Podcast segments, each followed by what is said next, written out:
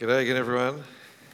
Well, I hope you remember back to last year when we started looking at the book of Acts. So last year we got halfway through two really important books of the Bible. We got halfway through Acts, we got halfway through Romans.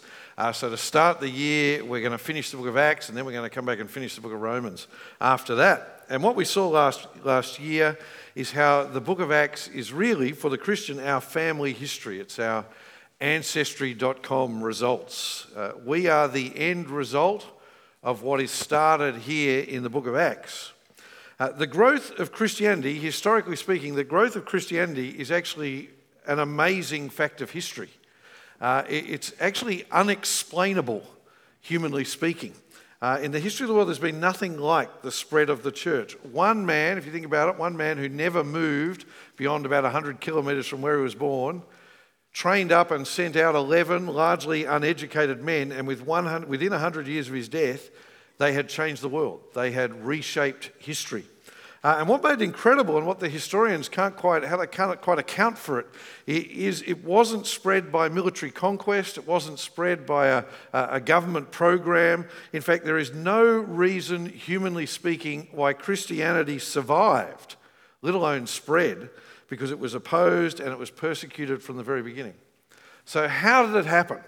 I was reading a non-Christian historian writing about the spread of Christianity, and he said in the end it wasn't primarily because of political movements, it wasn't because of great strategies, it wasn't because of advertising campaigns. Instead, this is what he said, it'll come up on the screen, he said the primary means of its growth was through the united and motivated efforts of the Christian believers who invited their friends, relatives, and neighbours to share the good news. Now, he writes that with a tone of amazement. He's sort of saying, this doesn't make sense. How can something like this that changed the world, that took over the world, how could it just happen by people finding out some good news and sharing it with the person next door? That is not how world-changing movements are meant to work. But we know, and we heard about it in a small way just before in that life interview, that is how God has chosen to save the world. God takes ordinary human beings and he spreads the message of salvation as we share the good news we have come to know. And the book of Acts is the start of that story. So I've been really excited about getting back into Acts this term. I hope you're excited. I hope you get excited after tonight about studying Acts, because really the purpose of Acts, I think, is really simple. It's just to fire you up. That's its purpose. It's to fire you up as a Christian just to see how wonderful our God is, and how wonderful what he has done is, and how wonderful what he will continue to do is through the preaching of the gospel. But of course, we're picking up the story again halfway through, so I want to start sort of like the TV shows do, you know, like last week on Survivor, previously in the book of Acts. And there's a few key things I've got to remind you of. So this is our previously, and the key thing, the biggest thing, the event that changed the history of the world is that Jesus rose from the dead. That's how the book of Acts starts, with the resurrection of Jesus. And right at the start of the book, the risen Jesus appears to his disciples and he gives his disciples a mission. And that mission statement is sort of the key verse to understand the book of Acts, and it's Acts chapter 1, verse 8. It'll come up on the screen. It says, "But you will receive power when the Holy Spirit has come on you, and you will be my witnesses in Jerusalem, in all Judea and Samaria, and to the ends of the earth." Now just put yourself in those 11 men's shoes. So there were only 11 by then, because Judas had done his thing and he'd committed suicide by now. He was gone. They hadn't replaced Judas with Matthias. That's a little bit in the future. And then Jesus says, "I'm giving you a job. Be my witnesses. Tell people about me. Invite people to come and trust in me and so be saved." And he says, "I want you to start at home. I want you to start in Jerusalem." That sounds achievable. Then he says, "I want you to go to all Judea and Samaria." That's the country around where they lived. But then after that, I don't know, what about taking it to the ends of the earth? And so if you think about it, for 11, mainly men from Galilee, the backwater of the backwater, if you like, imagine how they're thinking. But what do they do? Well, first of all, Jesus says you don't have to do this alone. First of all, Jesus says you won't be doing it alone. You'll do it with the help of the Holy Spirit. So it's not just you. The Holy Spirit is going to go with you. And as you preach the gospel, as you witness and share what you've heard me say and do, the Holy Spirit will be at work in people through the message you share. And so we saw the start of all that. We looked at chapters 1 to 12 last year. They started preaching in Jerusalem, and what happened? What happened when they started preaching in Jerusalem?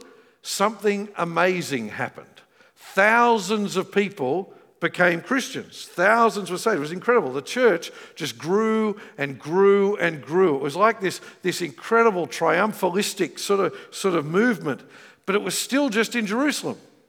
And it was still just Jews who were hearing about Jesus. They were still really an irrelevancy.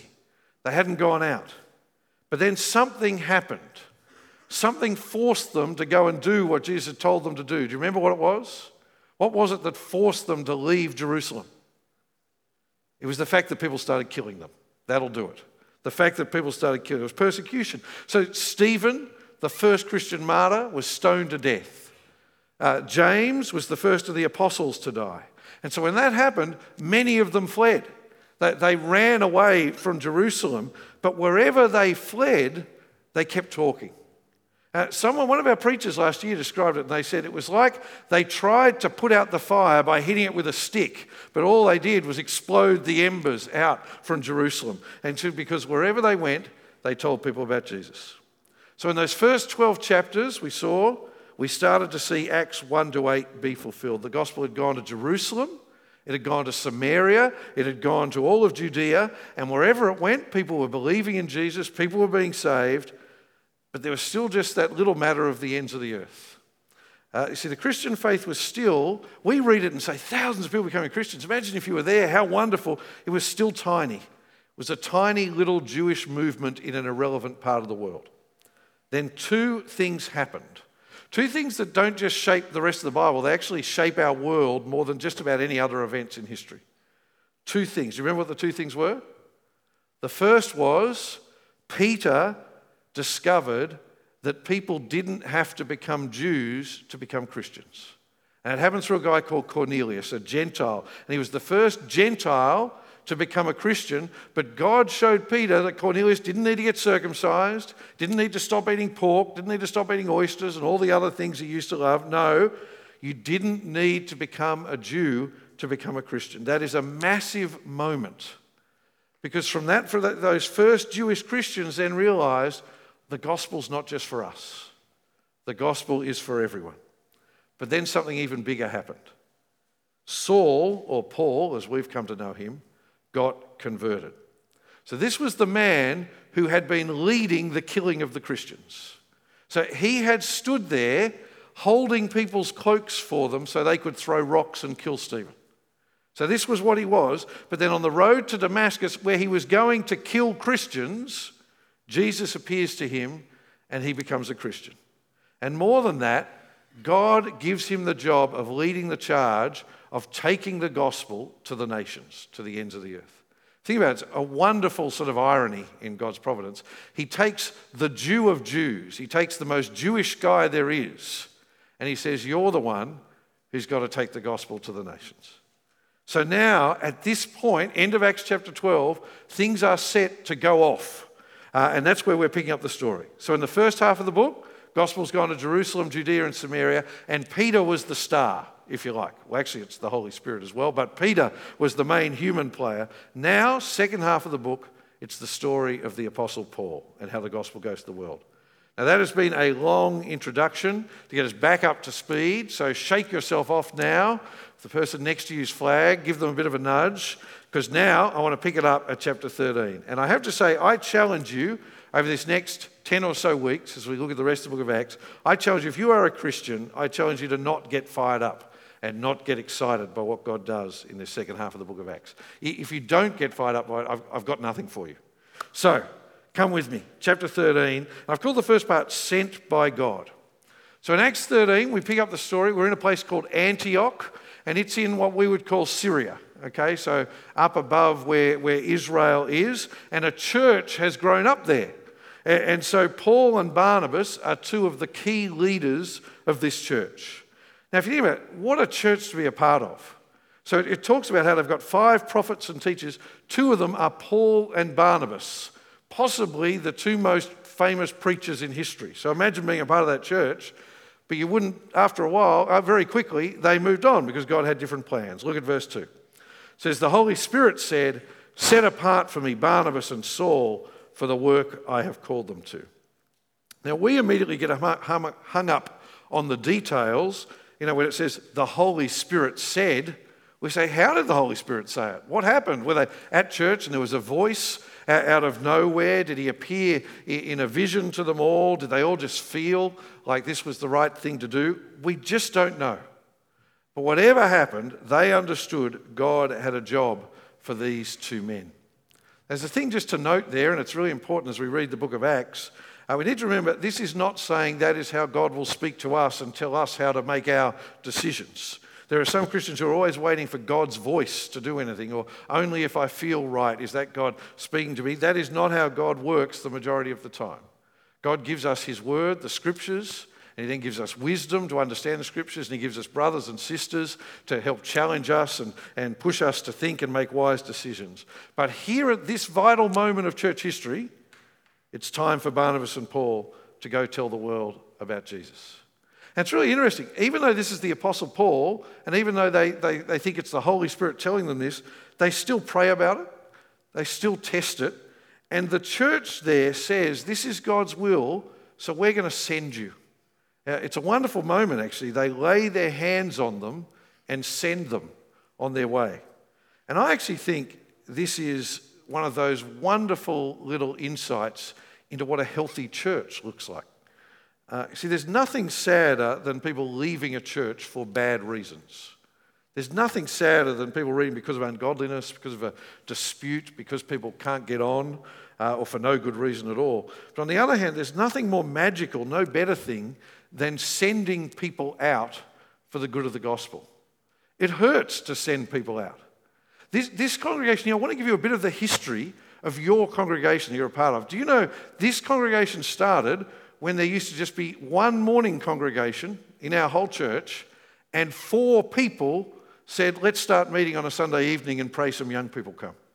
Do you know, isn't that amazing? So those 4 people, they could have been much more comfortable just going to their morning congregation, but they said, we want to be a part of, so we want young people to become Christians. So they started meeting in the hall over there and praying, and look what God's done.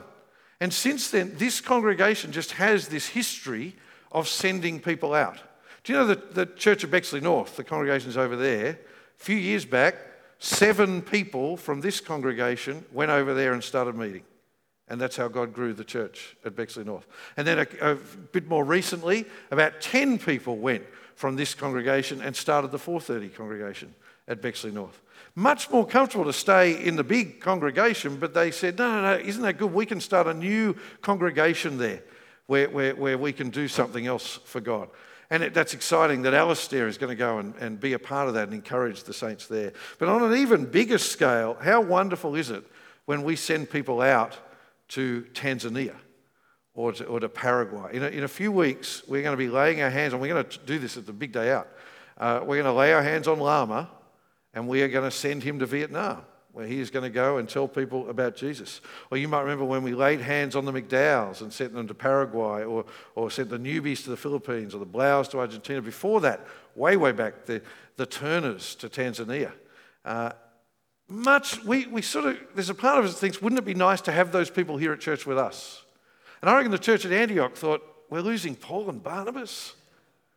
But how good to let people go, because that is what a healthy church does. It sends people out for the cause of the gospel. So with the blessing of their church, Paul and Barnabas head off and they sail to Cyprus. I've got a map. It's probably too small for you to see, but it'll give you the gist. So that's the Mediterranean. At the top is Turkey. They're up in Antioch, up above where Jerusalem is, and they sail across to the island of Cyprus. So off they go, and wherever they went, what they would do is they would start by going to the synagogue, because the gospel is first for the Jew and then for the Gentile. So what they would do is they would preach the gospel to the Jews. Once they've given them a chance to come to know Jesus, their Messiah, they'd then go and share it with Gentiles. I imagine that's most of us. Most of us are not from a Jewish background.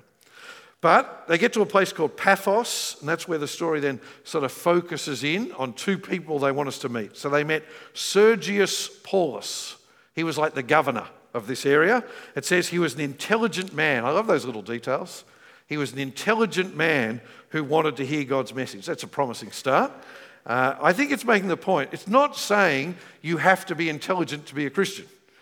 Some of us are very thankful for that. But some of the smartest people in the world are Christians. Some of the not smartest people in the world are Christians. Some of the smartest people in the world are not Christians, because it's not intellect that saves, it's the work of the Spirit, and it's actually wisdom, fearing the Lord and coming to know the Lord. But he's an intelligent man. I think it's making the point. He was smart enough to realise these guys are worth listening to. Straight away, there was opposition though, because there was a sorcerer there, a Jewish false prophet called Bar Jesus. That is the most ironic name for some, in just about history, because it literally means son of salvation, or son of Jesus, son of salvation. But he doesn't live up to his name, because he had another name, which is Elymas, or the sorcerer. And he is determined he is not going to let Sergius hear about Jesus. Paul could not let that happen. Look at verse 9. Then Saul, also called Paul, filled with the Holy Spirit, stared straight at the sorcerer and said, "You son of the devil, full of all deceit and all fraud, enemy of all righteousness, won't you ever stop perverting the straight paths of the Lord?" It's powerful stuff, isn't it? And he doesn't just verbally condemn this guy. He then just says, it's actually a bit disconcerting what he does. In the New Testament, it's very rare to see a miracle of judgment. Think about all the miracles Jesus did and all the miracles the apostles did. They're nearly always healing. They're helping a lame person walk. They're helping a blind person see. Here they make a seeing person blind. So why is Paul so strong? Why such a strong word and an act of judgment? I'm sure there would have been people around saying, "Hey, Paul, be a bit more gentle with this guy." Why is he so strong? Because this man was stopping people hearing about Jesus. There is no worse thing. There is no worse thing a person can do than stop someone hearing about Jesus, because that is stopping someone finding salvation. It's the equivalent, if you like, of barring the fire exits when a building is on fire. That's why Paul calls him a son of the devil. It is Satan's work to stop people hearing about Jesus. That is what Satan exists to do. That is his primary job, his primary mission in life, is to lead people away from Christ. Sometimes he does that through the occult, things like this sorcerer in Cyprus. More often, though, he does it just through the mundane things of life. What do you reckon are Satan's biggest weapons today in our culture? I reckon it's busyness, technology, sport, money, making us care what people think about us. He used them all to distract us from hearing about Jesus, from trusting in Jesus, from listening to God's word. That is the devil's work. Sometimes, though, the devil does it through people. People who come into the church and try to throw doubt on sound doctrine, try to breed division, try to lead people away from the firm foundation of the gospel. Sometimes, and I praise God, it's only been rare in my ministry here, sometimes it's necessary to say to a person, "You are not welcome here." Sounds wrong. You know, church signs always say, "All welcome." But sometimes it's right to say, "You are," whether you'd use this word or not, "you are a son of the devil. You are trying to lead people away from Christ. And for the protection of God's people and so that other people can hear about Jesus, you need to leave." But here, as soon as Paul removes the distraction, this intelligent man, Sergius, considers the claims of Jesus, he believes and he's saved. And it is just a wonderful moment, I think. I want you to understand how massive this is. Cornelius was already a God-fearer. He already knew there was one God. It was the God of the Old Testament. He just wanted to know the Messiah. This guy was starting from nothing. This was like your average Australian punter, if you like. This is the first drop in the ocean of the gospel going to all people. But it also reminds us, wherever the gospel is preached, there will be opposition. The gospel is always a word of salvation to those who listen and believe, but a word of judgment to those who refuse to listen. Let's move on. Acts only gives us the highlights package of what happened in Cyprus. Lots more people became Christians there, but we don't read about it here. The story moves on, and I've called this next part God's work of salvation, and this is that really long part that Benny read for us before. Now, I'm going to deal really quickly with this part because I spent far too long on last week in the book of Acts. So, but if you look at the map again, from Cyprus now they sail up to what we would call Turkey, and just to confuse everyone, they go to another town called Antioch, but it's a different town. So this one is called Pisidian Antioch. So they'd come from Antioch in Syria. This is Antioch in Pisidia. And again, what do? They go to the synagogue first, because the gospel is first for the Jews.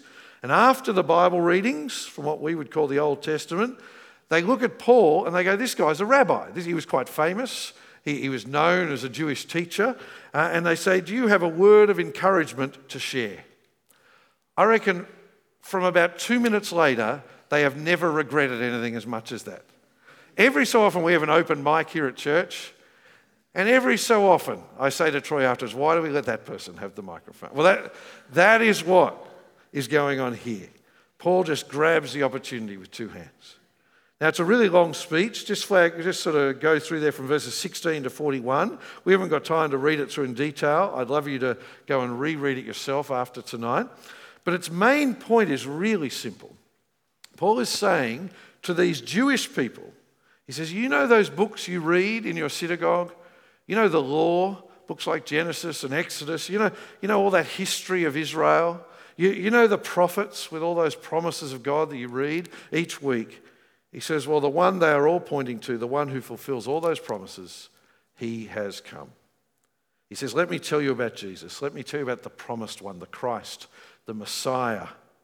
And then Paul tells them about even though they killed Jesus when he came, God raised him from the dead, and now he offers forgiveness and eternal life to anyone who will listen and believe in him.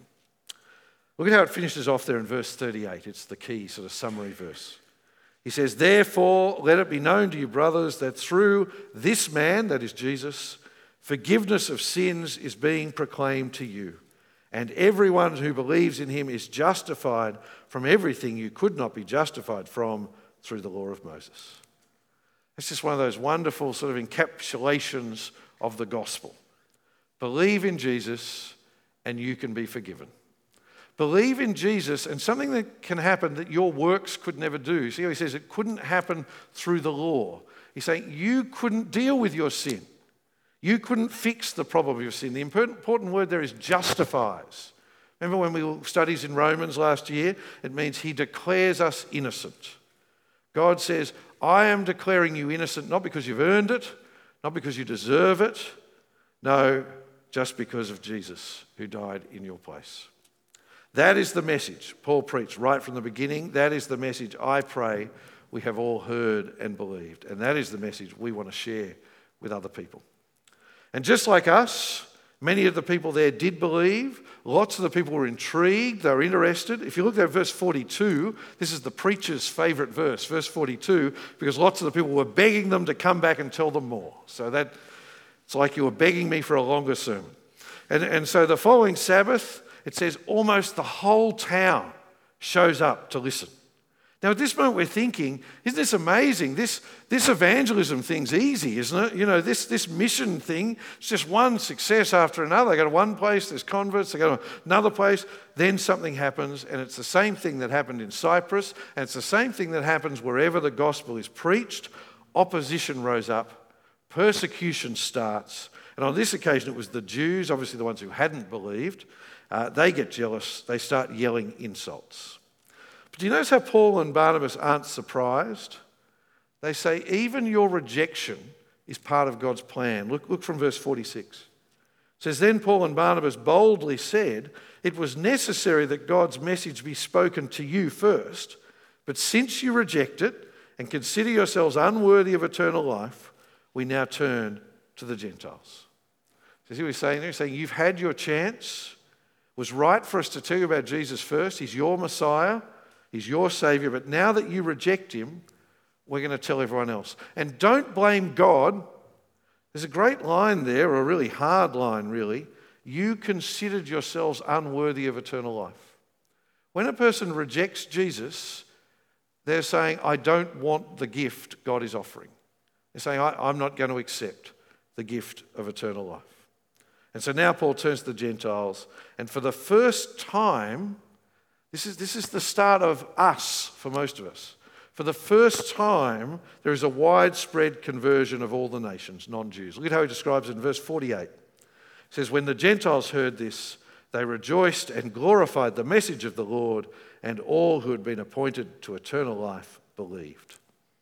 As I say, this is a wonderful moment. This is you and me, Gentiles, being included in God's people. Not just one man, not just Cornelius, not just Sergius. This is where sort of the doors opened and the floodgates opened and the water rushed through, where everyone could find God's forgiveness. Everyone could find salvation. I just want to focus, though, for a second on what he says there in verse 48. Look at it again. Because if this was an interview at the big day out and we were talking about the wonderful things that happened at the life course or something, we would expect someone to say something like, and all those who were convinced about the truth about Jesus believed. He doesn't say that. Do you see what he says? He says, and all who had been appointed to eternal life believed. What's that mean? This is that wonderful truth of the Bible we call the doctrine of predestination. On the one hand, we are 100% responsible for our decision we make about Jesus. People who reject the gospel are rejecting it. They are responsible for that decision. Those Gentiles here, though, who chose to believe, they are responsible for that decision. They make the decision. They are responsible for that decision. But at the same time, God was at work. God is in control. And before the beginning of time, he has appointed those who would believe and find salvation. Now, modern minds often complain and say, how does that work? It's not logical. Doesn't that make me a robot, you know, if it's all God's work? But the Bible is very clear in passages like this. We are responsible for our decisions. If we reject Jesus, that's our decision. We face the consequence. If we believe in Jesus, that's our decision. But overarching it all, God is sovereign. God is in control. He predestines or elects all those he will save. And can I say, every Christian, once they've been a Christian for a while, realizes the truth of this. Because you realize, actually, I wouldn't have chosen Jesus if his Holy Spirit hadn't been at work in me. Remember what we saw last week in Ephesians 2? We were dead in our sins, but he has made us alive. Every Christian, often people struggle with this when they first become a Christian, but then over time they realize, no, this is true. Because actually it was the work of God in me who was drawing me to faith in Jesus. But please understand this correctly, because this throws some people. They worry, what if I'm not appointed to eternal life? How do I know who's appointed by God? How do I know who isn't? The Bible never encourages that sort of thinking. God's word says, if you believe in Jesus and you trust him and you know that he is your Lord and you are persevering in your faith, know this: God has appointed you. God is at work in you. The sign of God's choice, the sign of God's election, is that you trust in Jesus. And do you notice how Paul and Barnabas didn't wander around the crowds trying to work out, I wonder if that person is. They didn't look and say, they've got a barcode somewhere on a tattoo, or he looks like someone who might make a good Christian, or she looks like someone who. No, they told everyone about Jesus. And as people responded, they just thanked God that God had worked through their efforts to save his people. And that's why I want us to take away from the start of this series in the second half of Acts. God has given us, his people, a mission. That's what Paul and Barnabas understood, and I pray we all understand it. God has given us a mission, which is to share Jesus and his offer of forgiveness with everyone, whether they are a Jew or a Gentile, whether they are male or female, whatever else divides humanity, everyone. It's not our job to discriminate. It's not our job to decide who needs to hear about Jesus. It's our job to tell everyone, and then God will use that faithful sharing of the gospel, and he will use that to save a people for his very own. My prayer out of the start of this series in Acts is that God might use my feeble words, and he might use your faithful witness, just like he used Paul and Barnabas all those years ago. Let's pray that he would do that. Let's pray. Our Heavenly Father, we thank you for this beginning of the church that we read about in the book of Acts. We thank you that your gospel is powerful to save. And we thank you that you have worked through people following on from Paul and Barnabas to bring the gospel even to us here in Australia. And so, Father, as people who know your forgiveness and know the Lord Jesus, We pray that you might use our efforts and our words to see other people come to find the forgiveness we have come to know. And we pray this in Jesus' name. Amen.